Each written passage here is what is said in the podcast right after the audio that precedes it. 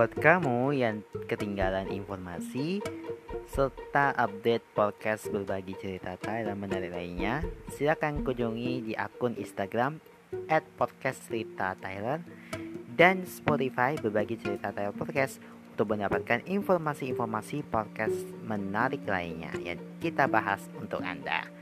Jangan lupa juga untuk selalu follow akun Instagram at mata underscore underscore dan Twitter at Demata Saputra untuk mendapatkan informasi mengenai program-program unggulan lainnya.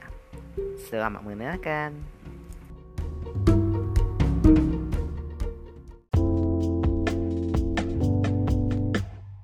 Selalu ada ruang untuk bertumbuh. Apa tujuan kita mengembangkan kearifan? Sering-seringlah tanyakan hal ini pada diri kita sendiri. Kerja keras dan pengabdian demi misi hiduplah yang memberi arti pada kehidupan. Pengalaman tiga tahun terakhir ini merupakan sebuah perjalanan dari revolusi manusia saya. Saya bersyukur sekali bisa mendapatkan kesempatan meraih pendidikan S2 di Universitas Osaka, Jepang dan kini mulai bekerja di Jepang.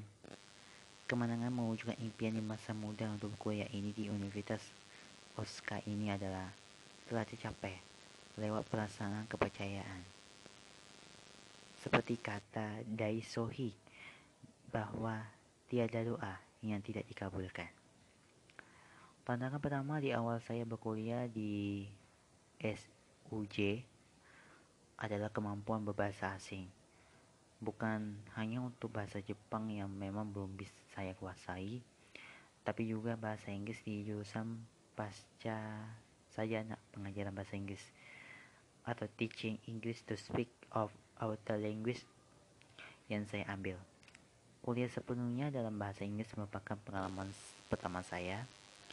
Banyak sekali istilah akademi yang sulit dipahami namun ini menjadi uh, motivasi saya untuk belajar dan memperdalam kemampuan saya dalam bahasa Inggris dan saya mencoba lebih membukakan diri dan lebih banyak berbicara dan membaca untuk meningkatkan kemampuan bahasa Inggris saya ya serta memahami materi kuliah yang saya berikan.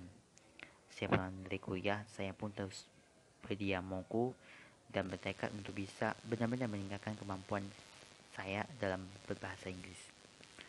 Kurang dari satu minggu di Universitas Osaka ya saya langsung dibanjiri dengan uh, kesibukan kuliah uh, maupun kegiatan persiapan uh, festival Oscar di bulan November.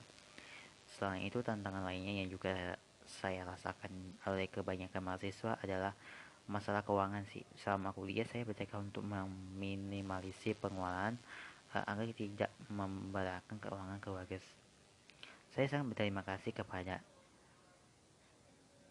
Ike Yesasing yang karena selama saya kuliah itu bisa menerima uang saku bulanan dari Universitas Osaka lewat Maki Kuhi Scholarship Tuition yang cukup untuk membayar iuran asrama dan biaya hidup di masa kuliah. Saya juga bisa mendapatkan pekerjaan sambilan di Fasilitas World Language Center Universitas Osaka sebagai fasilitator diskusi bahasa Inggris yang memberi tambahan uang saku bagi saya. Banyak sekali uh, fasilitas dan juga dukungan yang telah IKEA Sensei uh, untuk diberikan kepada setiap mahasiswa untuk menjamin uh, kenyamanan dan ketenangan dalam belajar. Lewat kerja keras dan perjuangan untuk terus memandang, memantang diri pada semester pertama saya berhasil untuk menutaskan setiap mata kuliah dengan nilai yang memuaskan. Cahaya Filosofi Humanis. Universitas Osaka, adalah perju, perwujudan nyata dari perjuangan guru dan murid yang dirintis oleh Magi Kui Sensei, diteruskan oleh Toha Sensei, dan direaksi oleh Ikeda Sensei. Filosofi humanis itu pendidikan Oscar begitu terasa interaksi dengan uh, setiap individu di dalamnya banyak mahasiswa dosen dan profesor serta sub Universitas Osaka mulai dari uh, berinteraksi dengan staf kasus kampus di pertama mendarat di Jepang uh, sampai dengan lulus kuliah setiap orang dari mereka begitu ceria, sportif, dan sangat peduli pada keadaan mahasiswa. Meskipun banyak dosen yang profesor bukan anggota OSKA, mereka tetap mengandasi pergerakan mengajar yang mengutamakan dan menghormati karakter dan potensi setiap individu. Filosofi terwujud jelas dalam eh, setiap tindakan individu di kampus sesuai dengan harapan Ikeda untuk menjadikan itu Universitas Osaka sebagai pusat pendidikan humanistik, tempat lahirnya budaya baru, dan untuk menjadikan benteng perdamaian dunia. Eh, para mahasiswa juga berjuang untuk mewujudkan filosofi Osaka dan visi pendiri universitas Ikeda dengan menciptakan nilai dan berkontribusi bagi perdamaian dunia. Banyak sekali kegiatan uh, diadakan para mahasiswa untuk mengembangkan kemampuan mereka dalam mewujudkan misi pendidikan yang humanistik dalam keseharian di masa perkuliahan. Eh, setiap kegiatan yang selalu didasarkan pada keinginan untuk membalas budi dan terima kasih kepada Ikeda. Hal ini menggambarkan kedekatan dengan mahasiswa dengan visi yang sang pendiri universitas. Satu hal yang menarik yang mungkin sulit ditemukan di universitas lain di ini saya juga belajar arti persahabatan dan juga interaksi sesama manusia. Sebuah rezeki yang tidak mungkin bisa saya beli dengan materi adalah bisa berteman dengan mahasiswa dari berbagai negara dengan cara pandang, budaya, dan keunikan pribadi yang berbeda-beda. Berjalan akhir tahun tahun akhir kuliah tuh saya sempat mengalami kondisi mental yang sedikit drop akibat kecemasan dalam diri saya. Namun Perlahan saya belajar untuk mengontrol diri dan pikiran saya untuk tidak terbawa oleh fungsi iblis berupa sikap yang menghakimi maupun emosi negatif diri sendiri. Lewat proses panjang dari dialogku yang tulus, membaca pembimbingan dan berbagi dengan mesin kepercayaan, dan terus memantapkan diri terlibat dalam berbagai kegiatan Osaka dan saya mengerti secara lebih mendalam suasana jiwa saya sendiri serta belajar belajar menguasai pikirannya dan emosi sendiri. Di semester terakhir kuliah, saya juga terus mengantang diri untuk bisa menyelesaikan tugas akhir tesis tepat waktu. Di saat bersamaan, tepat dua bulan sebelum prestasi akhir tesis, saya sempat kesempatan untuk menjadi MC dalam festival tahunan dari grup anggota SKI yang ada di Tokyo dan sekitarnya. Kesempatan besar ini seakan sebuah pelatihan berlangsung dari Ikeda untuk menambahkan potensi besar dari dalam diri saya. Saya berdiamoku dengan segenap hati dan berhati untuk bisa menyelesaikan festival tersebut dan berjuang untuk bisa melaporkan kemenangan dalam sesi saya. Lewat doa dan dukungan dari semua teman-teman, teman kuliah, dan para profesor, saya akhirnya bisa meraih kemenangan dalam festival tersebut dan lulus dengan hasil yang memuaskan. Saya juga bisa mempresentasikan hasil penelitian saya di dua konferensi internasional di Medan, Indonesia dan Kucing, Malaysia sebulan sebelum wisuda sih. Uh, setelah lulus kuliah sih saya mulai mencari kerja masa yang cukup menantang hidup dalam kehidupan saya. Saya berdeka di bulan September 2019 untuk bisa mendapatkan pekerjaan di bidang pendidikan sebelum 18 November 2019 itu sebuah target baru yang sangat optimis meskipun saya tidak tahu tersebut dalam waktu yang begitu singkat awalnya saya fokus untuk mencari pekerjaan di tingkat perguruan tinggi namun kebanyakan universitas membutuhkan publikasi jurnal dan pengalaman kerja sehingga saya juga mencoba melamar untuk mengajar di sekolah formal maupun non formal level pendidikan di ini sampai sekolah menengah atas. Uniknya kesempatan untuk mengajar di Jepang itu uh, khususnya berbahasa Inggris terbilang cukup terbuka lebar. Tapi sebagian institusinya itu hanya mereka penentuan hasil bahasa Inggris dan memiliki kemampuan berbahasa Jepang di awal orang bulan Oktober 2009 saya berpapasan dengan salah seorang senior yang bekerja di sebagai asisten dosen di Universitas Osaka ia mengetahui bahwa saya masih mencari kerja dan langsung merekomendasikan sebuah wewenang kerja yang didapat dari kenalannya. Kesempatan kerja ini cukup istimewa sih karena sekolah tersebut belum bisa dan masih dalam tahap pengajuan izin ke pemerintah kota. Nah, selain itu institusi ini bukan sekolah umum, melainkan uh, sekolah tambahan khusus untuk anak-anak berkebutuhan khusus, jangan gangguan perkembangan seperti gangguan autisme. Meski awalnya lagu, saya memilih untuk mencoba untuk menawarkan jadwal untuk mewawancara kerja dengan pemilik sekolah tersebut.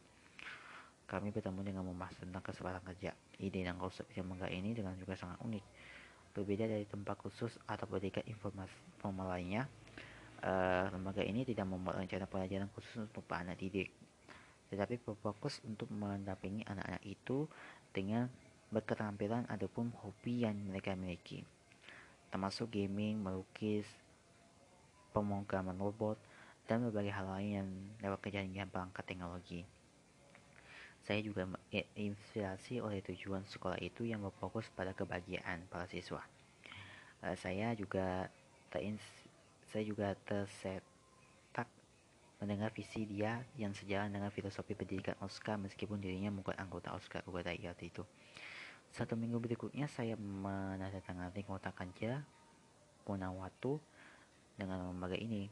Namun saya belum mengetahui kapan sekolah akan dibuka karena atasan saya itu masih menjadi suatu kode koordinat manager sambil menunggu saya pun mulai mengambil kursus singkat online sih jadi berbagai platform yang mengeluarkan materi tentang pendidikan anak berkebutuhan khusus dan dia berhasil mengajarkan dua kursus singkat tentang ADHD itu dengan autisme. Setelah beberapa bulan setelah tanda tangan kontrak kerja, akhirnya di awal Februari 2020, uh, eh, saya mulai bekerja di sekolah tersebut. Kondisi di bulan-bulan pertama begitu menantang ya berhubung kami mulai uh, mempromosikan sekolah ini tempat di awal mulai melonjaknya wabah virus COVID-19 banyak ketidakpastian membayangi jalannya sekolah ini.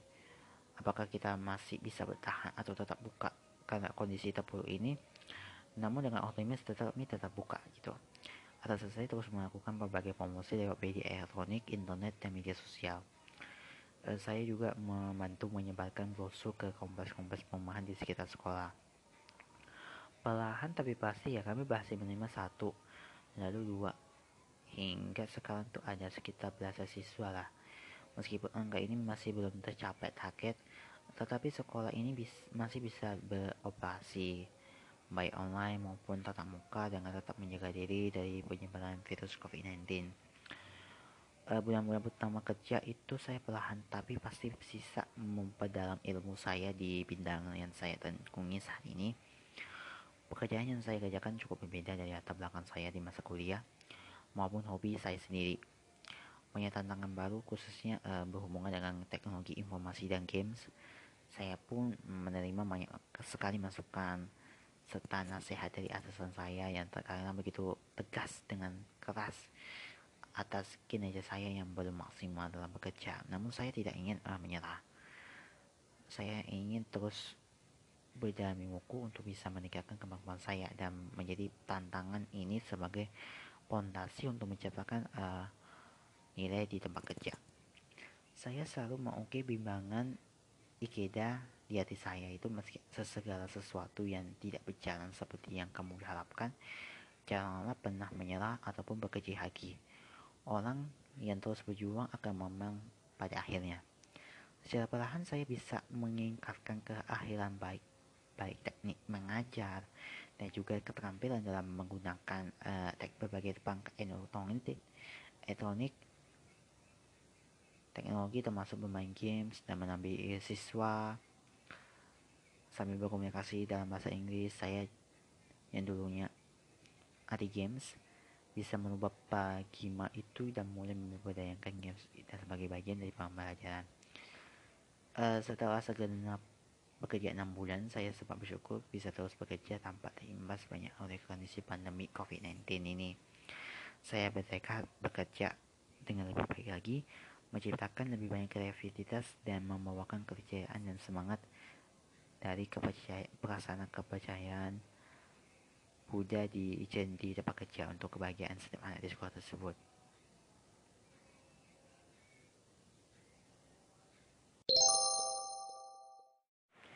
Halo semuanya, kita balik lagi di podcast berbagi cerita Tyler.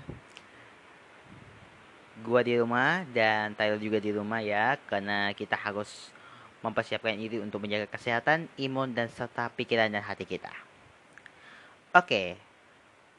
Ini suasananya memang di kamar. Ada lagi hujan ya.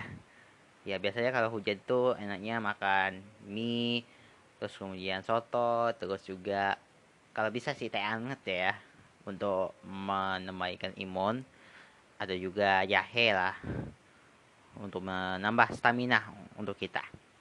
Tapi kali ini kita nggak bahas itu. Kali ini kita akan membahas hmm, kalian pernah nggak sih uh, suka baca?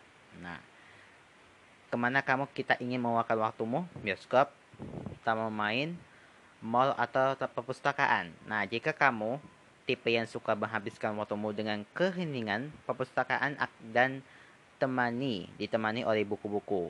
Nah, tenang saja, banyak kok yang seperti kamu. Nah, bagi yang kamu yang suka baca buku, pasti ini terus-terusan membaca. Selesai satu buku, ganti buku lagi, agar tidak merasa hampa dengan endingnya.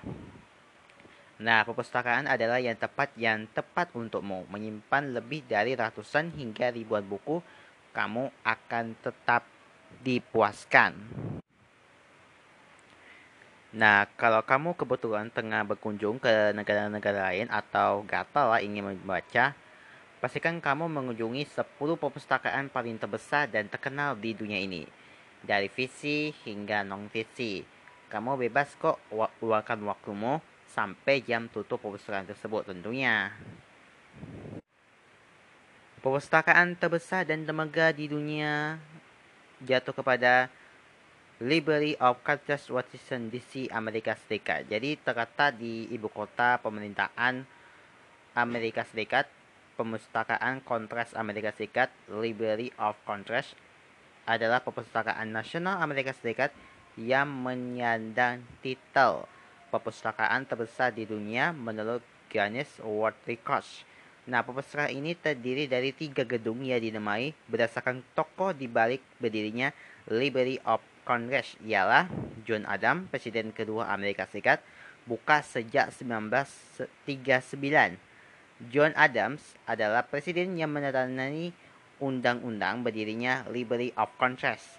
Kemudian Thomas Jefferson, presiden ketiga Amerika Serikat, bangunan tua Library of Congress yang terbuka sejak lahir abad ke-19 dan tahbiskan sebagai mencuru tanda sejarah nasional oleh pemerintah Amerika Serikat. Nah, Thomas Jameson adalah yang dulu berkontribusi besar pada koleksi Library of Congress.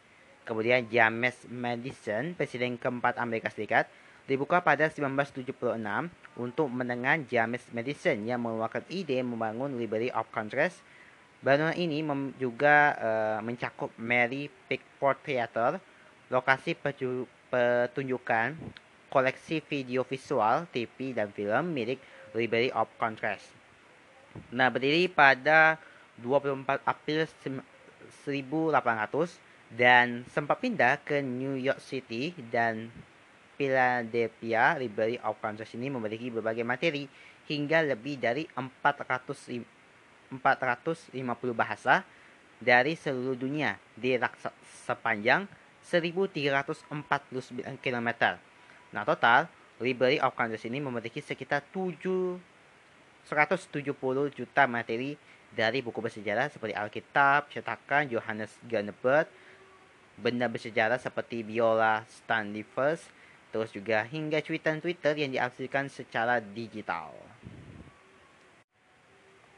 Oke, berikutnya British Library London, Inggris. Nah, juga di, berdiri di ibu kota Inggris, British Library adalah perpustakaan nasional yang disponsori oleh Departemen Digital Budaya Media dan Olahraga Inggris. Melansir Wikipedia, secara koleksi, British Library ini sudah menyayangi Library of Congress sebagai perpustakaan terbesar di dunia. Per ini, British ini menambah 3 juta koleksi yang memakan rak hingga 9 km. Nah, dibangun pada 1943, British Library ini memiliki 170 hingga 200 juta koleksi materi dari buku, koleksi lagu, video, hingga gambar. Beberapa benda sejarahnya adalah manuskrip Beowulf, Alkitab Gunburn, rancangan lirik yang ditulis oleh Tanan oleh The Beta sendiri, Marga Canta yang adalah tonggak hukum konstitusi, Al-Quran, dan berbagai benda dari kebudayaan Asia lain. Selanjutnya, Library of and Artists Canada, Ontario, Kanada. Nah, berdiri pada 2004, Library and Artists Canada adalah lembaga federal Kanada yang bertanggung jawab melestarikan kebudayaan Kanada agar bisa diakses masyarakat sebagai perpustakaan dan arsip nasional. Nah, perpustakaan ini memiliki lebih dari 20 juta buku, 24 juta foto, dan petabyte 1000 terabyte konten digital. Terus meskipun didirikan baru 16 tahun yang lalu, Library and Archives Canada ini memiliki koleksi yang tidak kalah artik. Nah, salah satunya koleksi artiknya adalah Kitab Sejarah Yahudi, Antiquities Lucaicae kalangan Farius Dionysius pada 1470 dan kursi yang pernah didudukin Glenn Goddard adalah salah satu pianis Kanada yang dikenal di dunia pada abad ke-20. Selanjutnya, New York Public Library, Amerika Serikat. Muncul di film dan game Spider-Man PS4, perpustakaan umum New York atau New York Public Library adalah perpustakaan terbesar kedua di Amerika Serikat dengan sekitar 53 juta koleksi di 92 lokasi. Bersifat swasta, perpustakaan ini dibiayai oleh dana gabungan dari pemerintah New York City dan masyarakat. Nah, dibangun pada 1895, perpustakaan ini telah dihabiskan sebagai NHL pada 1965. New York Public Library memiliki 39 perpustakaan di Manhattan, 25 di Bronx, dan 13 di Staten Island. Namun perpustakaan ini memiliki cabang yang melayani kawasan Boher dan Queens. Nah, selain itu, New York Public Library juga memiliki empat perpustakaan penelitian yang juga bebas diakses masyarakat umum. Selanjutnya, perpustakaan terbesar di dunia adalah Russian State Library Moskow, Rusia. Nah, sesuai namanya, Russian State Library adalah perpustakaan nasional yang terbesar di Rusia sebelum menjadi Russian State Library pada 1992. Perpustakaan yang berdiri pada 1862 ini sebelumnya bernama VE Leninstein Library of the USSR sejak 1925 sehingga dijuluki Lenika. Rusia Stein Library ini memiliki sekitar 59,8 juta materi dari buku, penelitian, jurnal, hingga musik dan peta. Perpustakaan ini memiliki 247 materi berbahasa asing atau sekitar 29% dari seluruh koleksi Rusia State Library. Nah, selain itu, terdapat sekitar 200 lukisan kuno yang tersimpan di perpustakaan ini. Kemudian National Diet Library Tokyo, Jepang. National Diet Library atau Kokurisiku Kokonai Tosuskan adalah perpustakaan nasional Jepang yang bertujuan membantu anggota parlemen Jepang yang melakukan penelitian untuk merumuskan kebijakan di masa depan. Jadi kurang lebih posisinya pun sama ya seperti Library of Congress di Amerika Serikat memiliki beberapa cabang. National Diet Library ini paling dominan terletak di Tokyo dan Kyoto. Tidak hanya untuk bertujuan pemerintahan, National Diet Library juga membuat koleksi dari buku, jurnal, penelitian, pilihan hitam, hingga arsip nasional, hingga hampir 42 juta. National Diet Library menyimpan dokumen sejarah dari zaman Meiji, Edo, hingga koleksi dari dinasti Queen King di Tiongkok. Berikutnya ini agak sedikit susah ya untuk dibaca ya, tapi saya coba dulu ya. Bibli of the Queen Nationally de Francis Paris, Prancis. Nah, namanya seperti Perpustakaan Nasional Prancis berdiri pada 1441. Selain rekaman sejarah, adapun yang diterbit di Prancis pasti terlebih dahulu sudah duduk di perpustakaan ini dalam bentuk digital. Bibliothèque Nationale de Paris memiliki garita dengan lebih dari 6 juta koleksi, dari tulisan hingga gambar dan lagu. Nah, perpustakaan sendiri memiliki sekitar 40 juta koleksi dari angka tersebut. 14 juta adalah karya tulis, di koleksi antik ini, perpustakaan memiliki sekitar 5.000 manuskrip berbahasa Yunani kuno. Berikutnya National Library of Russia, St. Petersburg, Rusia. Lebih tertua dari Rusia, State Library, National Library of Russia dibangun pada 1795 oleh Yekatia II dan memiliki perpustakaan menjadi perpustakaan pertama di negeri tirai besi tersebut. Dari segi koleksi, National Library of Russia menempati urutan kedua yang terbanyak di Rusia. Setelah Perang Dunia II berakhir dan Jerman diduduki Unit Forest, beberapa koleksi National Library of Russia berasal dari Jerman.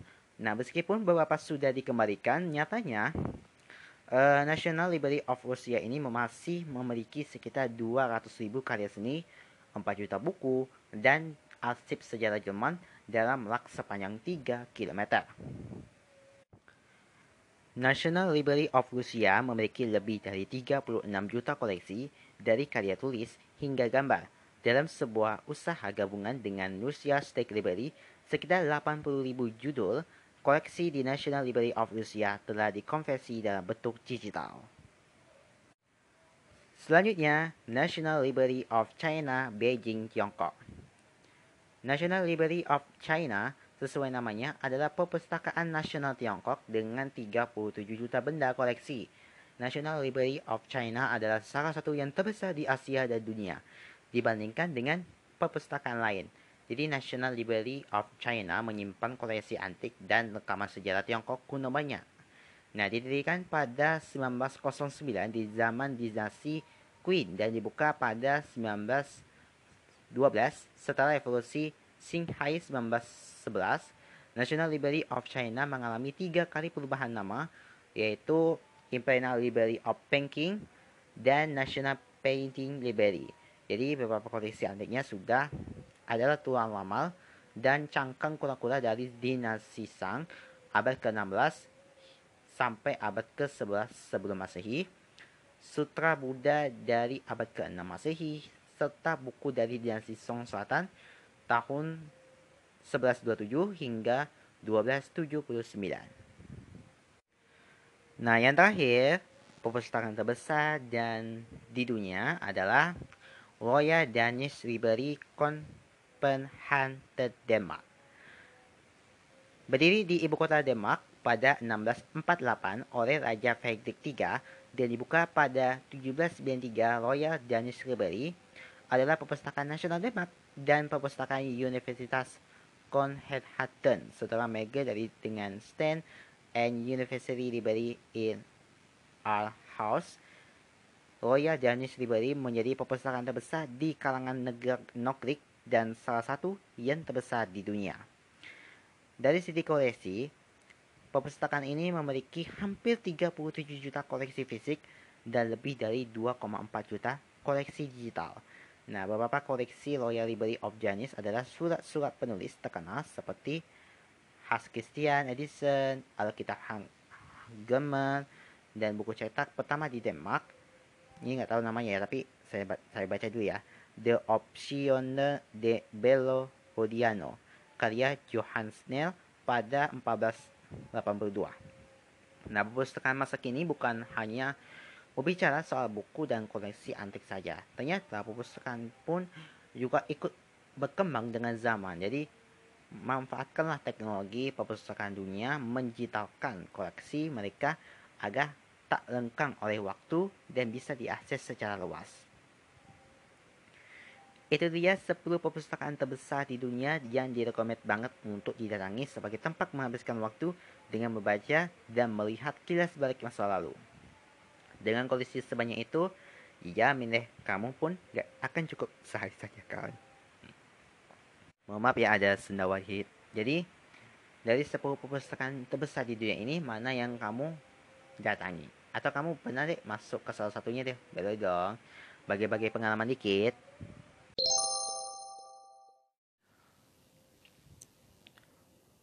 Oke, kalau tadi kan kita sudah membahas tentang tipe-tipe orang saat pergi ke kondangan.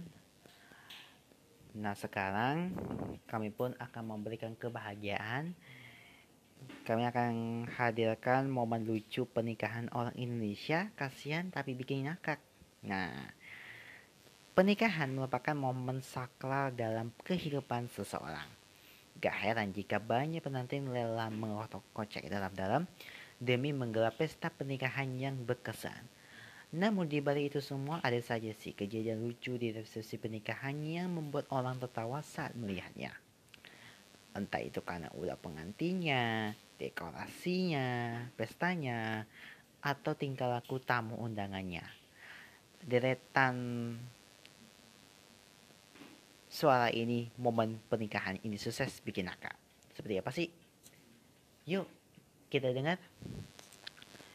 Yang pertama, Berjodoh dengan sesama pengundi objek online, penanti ini tampil kompak mengenakan jaket kebanggaan mereka. Hmm.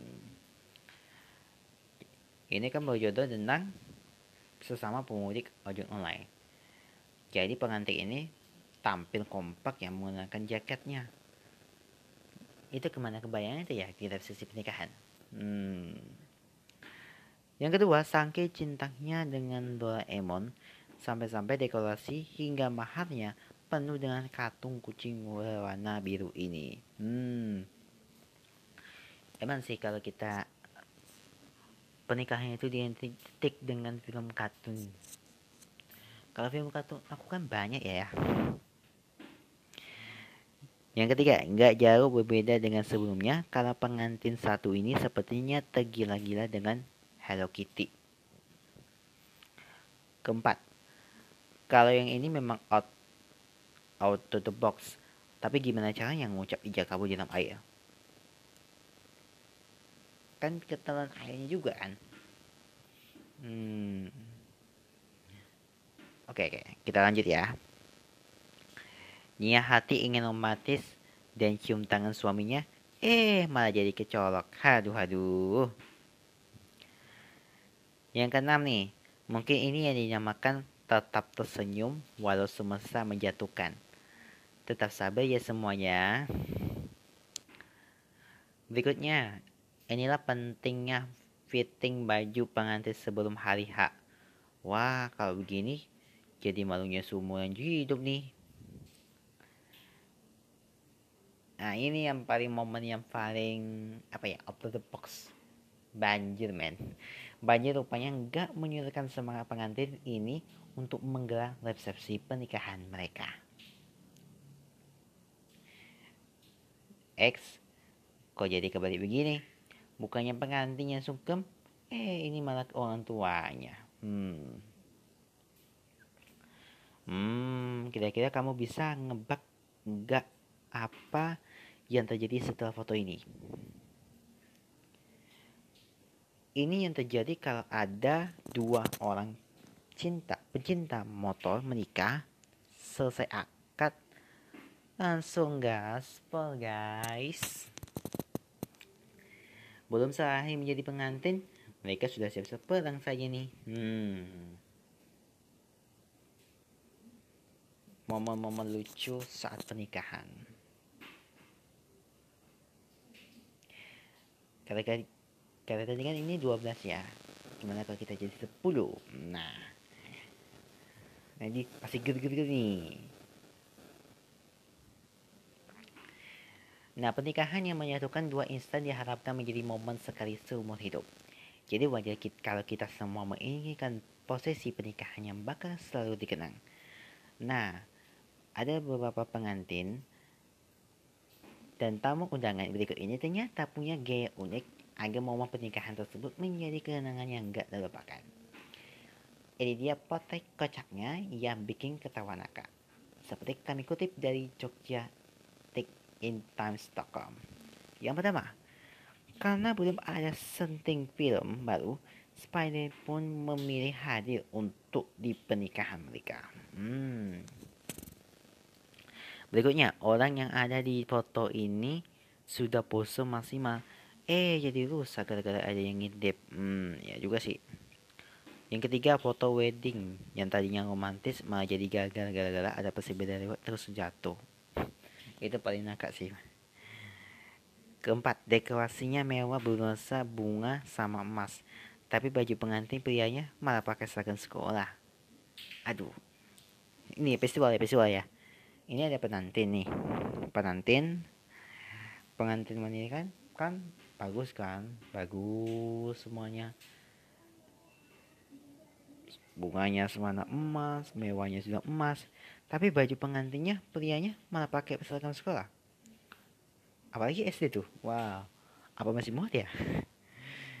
Oke lupakan ya. Berikutnya. Jangan main serobot istri orang. Mas habis foto langsung diguburi masa dipasti ya juga sih. Keenam gini nih pernikahan wibu sejati sampai tinggal animal angkatan laut di One Piece ikut kondangan. Aduh, itu bapak-bapak yang hadir saja sampai ketawa. Unik banget sih konsep pakaiannya. Berikutnya, aduh bayar sekali ada tuyul ikut ke acara resepsi. Wan dari tamu bisa ludes. Gini jadinya kalau mantan yang tertinggal pas lagi sayang-sayangnya datang ke kondangan Kenapa ya harus duduk di bangku penanti sih mas? Mempelai coloknya langsung bete deh. Nah kalau mau pernikahan sesuka ini kan dijamin jadi kenangan yang tidak keterlupakan seumur hidup deh ya.